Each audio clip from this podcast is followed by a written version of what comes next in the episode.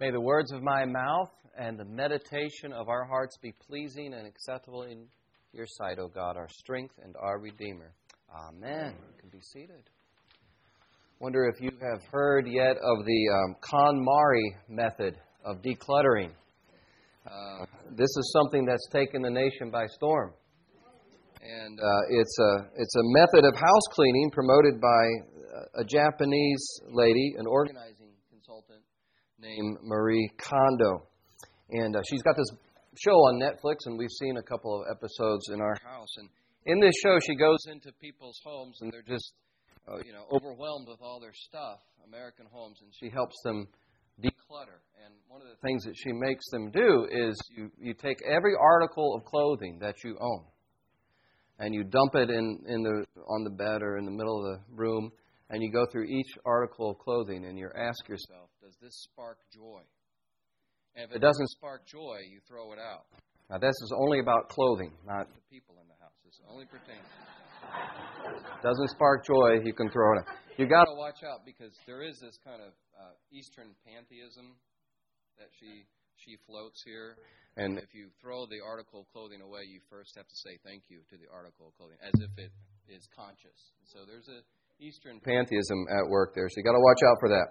But I heard somebody make the point that when it comes to Jesus, there are many times where his teaching does not spark joy. Many times where his teaching challenges us, and it's difficult to hear. And how do we respond to the words of Jesus when they challenge us? In our gospel reading, Jesus is teaching in his hometown, in synagogue of Nazareth. And his words are so challenging to his audience, so offensive, that they form a mob and try to kill him. These were friends and neighbors, presumably, that he knew, that he grew up with.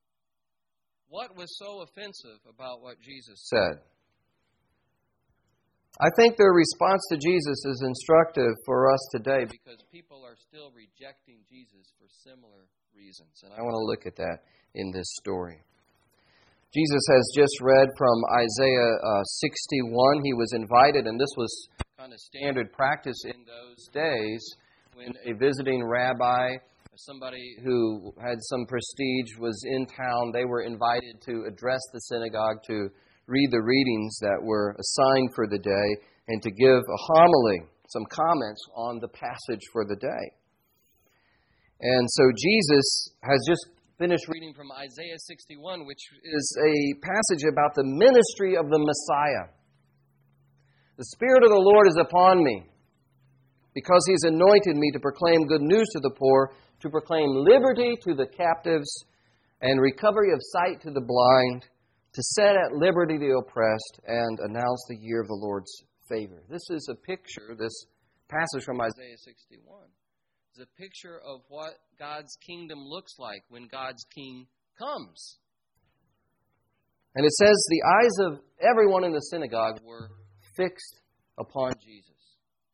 Probably a couple hundred people. Again, his hometown. They wanted to see what he was going to say next. And he said these shocking words, "Today, this scripture has been fulfilled in your hearing." He is claiming to be the Messiah, claiming to be God's anointed one. And it says in verse 22 that all spoke well of him, and they marveled at his gracious words. That can be translated, that phrase, "all spoke well of him," can be translated, "they bore witness to him."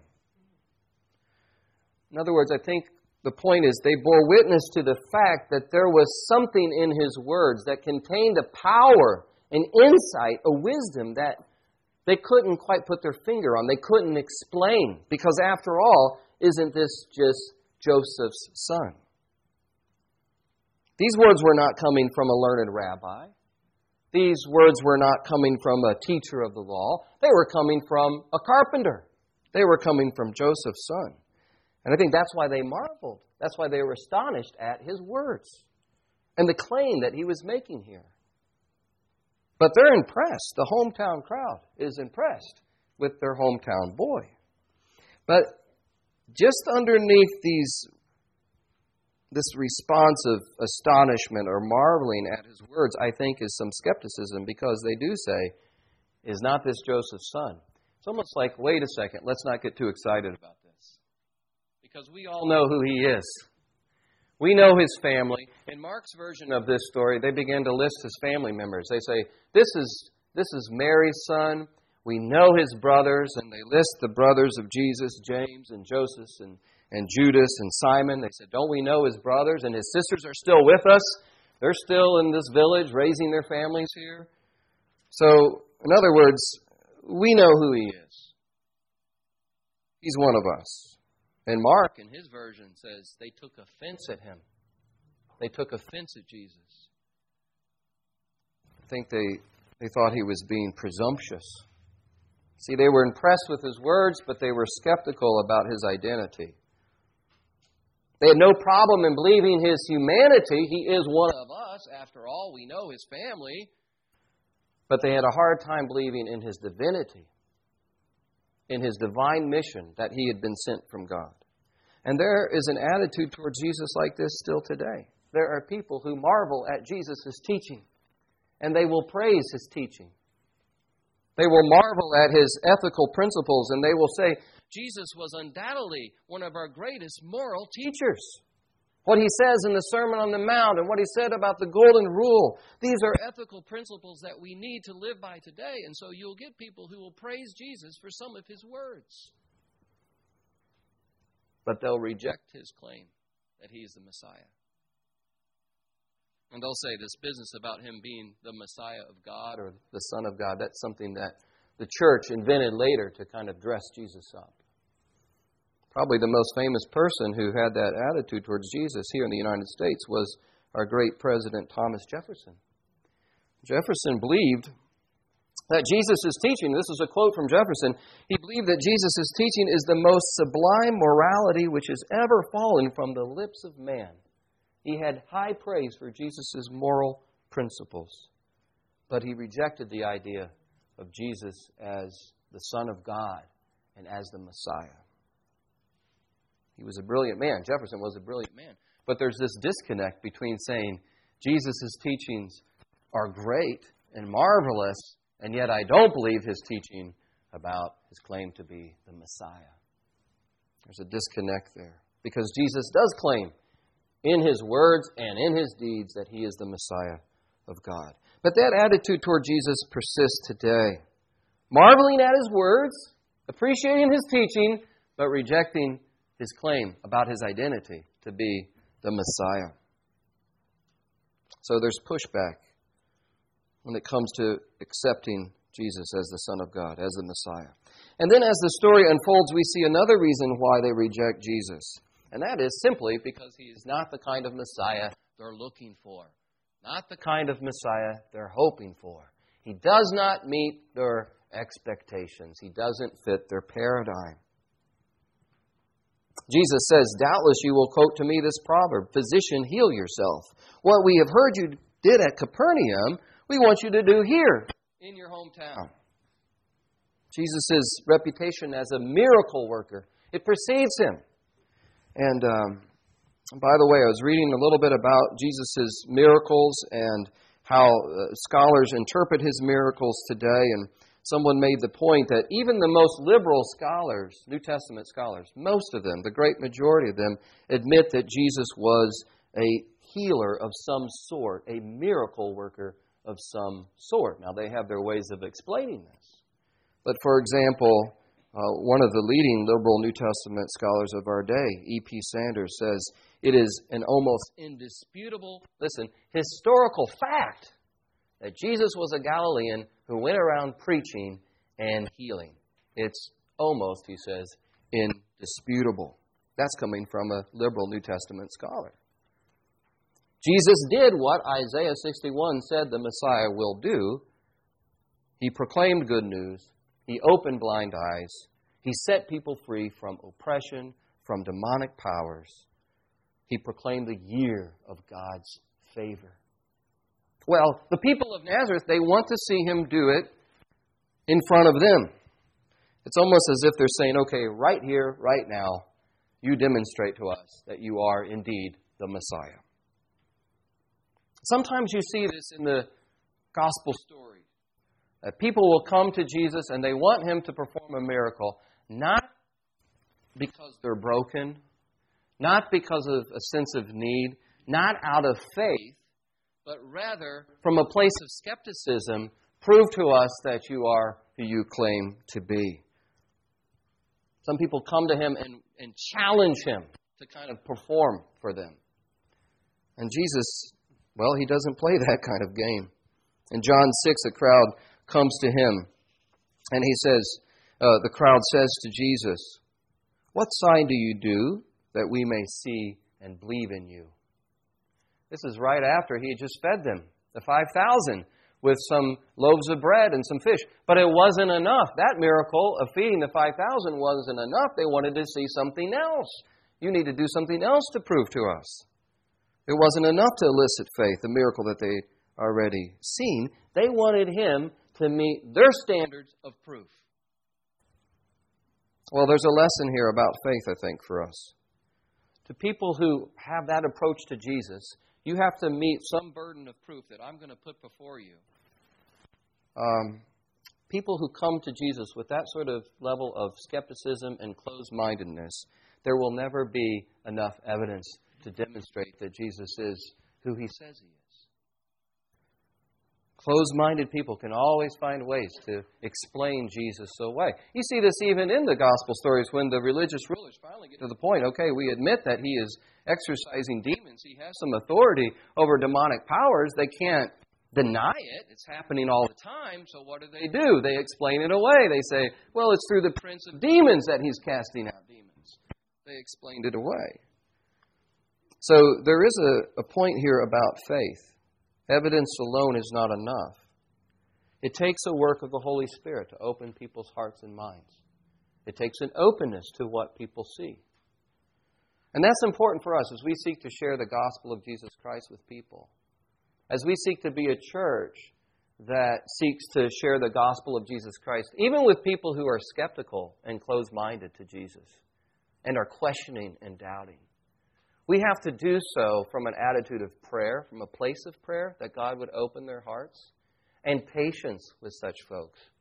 Patience, showing them the reasons to believe, but praying that God will in time open their eyes to see and change their heart. Well, Jesus does not perform the miracles they want to see, and his ministry certainly does not fit their expectation of what the Messiah should do. And this is what really gets the congregation's blood boiling. Because he refers to the ministry of Elijah and Elisha, the Old Testament prophets, and you read about them in 1 and 2 Kings. And it was at a time when many people in Israel were not listening to the prophets, had turned away from God. And it's interesting to think about the parallels between the ministry of Jesus and the ministry of these prophets, because these prophets foreshadowed what Jesus would do in their ministry. Think about it. Elijah healed people of leprosy. He healed Naaman of leprosy. Jesus healed people of leprosy. Elijah multiplied food. The widow of Zarephath, her jar of flour, was never used up, and the oil never ran dry. Elijah multiplied food. Jesus multiplied food. Both Elisha and Elijah raised people from the dead, and Jesus did that in his ministry, raising people from the dead. So these miracles of Jesus are saying to the people of Israel, wake up, you've seen this before. God is at work in a powerful way. Remember, this is what happens when God is at work in a powerful way. And it's even more powerful now through Jesus Christ. God is at work in even a greater way through Jesus. But here's the sticking point, and this is what really gets his hometown crowd. When he emphasizes, Jesus says, Elijah and Elisha, remember this, guys.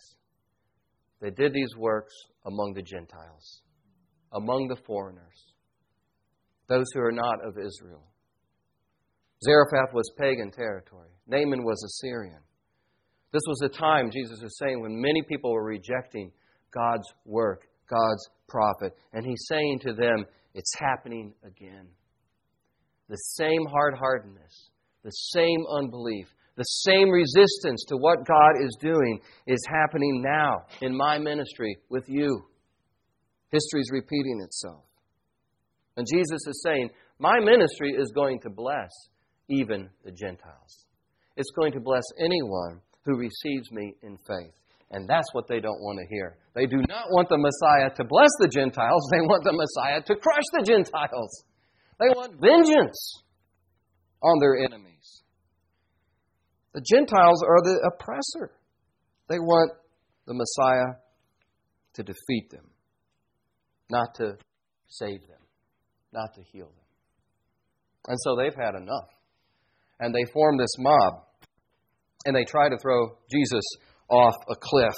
This was a method that they used during this time to kill people who had committed a crime. They would throw them off a cliff, and then the village would come and stone him, rain stones down upon him. And that's what they wanted to do with Jesus, because he didn't meet their expectations. His message was too challenging.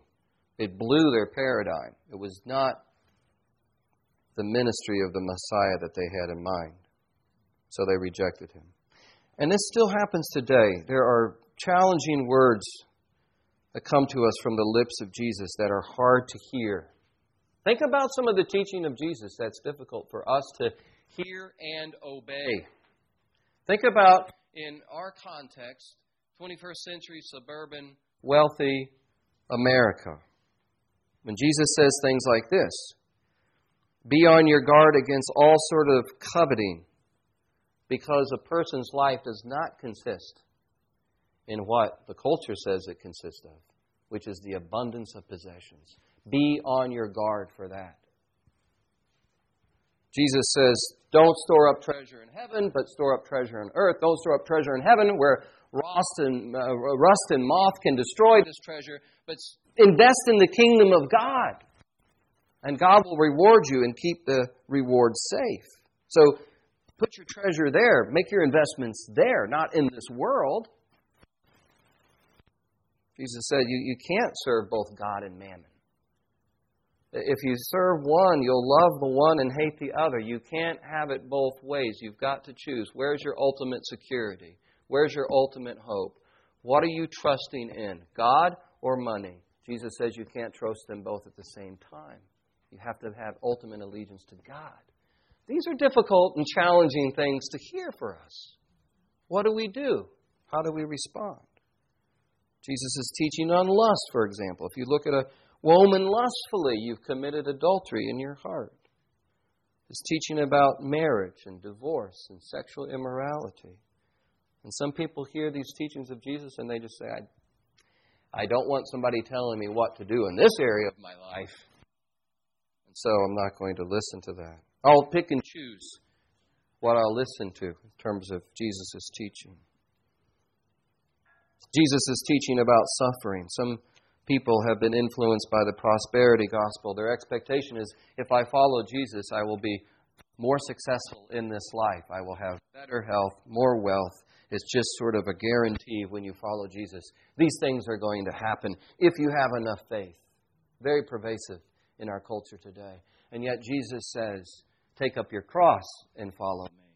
The suffering is going to come. Trust me in the midst of it. What do you do with that expectation when the suffering comes? When his teaching doesn't spark joy? How do we respond? Do we reject him outright? Do we find a way to pick and choose what we'll listen to and obey? If that's the case, then we've put ourselves over the Lord, and he's no longer the Lord. Or do we trust him? Do we trust him? And do we admit, are we honest enough to admit this is a hard teaching? This is difficult to hear. This does challenge me. This does push me. If he is Lord, if he is God, then we should expect his teaching to push us and challenge us. If that's not happening in our life, then we're probably not listening carefully enough. Do we trust him? Do we trust his word? Even when we don't want to hear it, even when it's difficult to understand, even when it's difficult to live out, we trust him because we say to him, Lord, I trust who you are and what you've done. And based on that, I will trust your word. Help me to believe it. Help me to live it out. Help me to walk in this. Coming to the final point here. His own people tried to kill him. But he escaped miraculously because his hour had not yet come. But the hour will come. The hour will come when he will allow his persecutors to seize him, to mock him, to beat him, and to nail him to the tree. The hour will come when he will absorb all this rebellion and unbelief and offense, and he will take it all upon himself. And he will pray in the midst of that rebellion and unbelief and really animosity and hatred towards him. He will pray, Father, forgive them, for they know not what they do. The cross shows us Christ's love for sinners, Christ's love for rebels.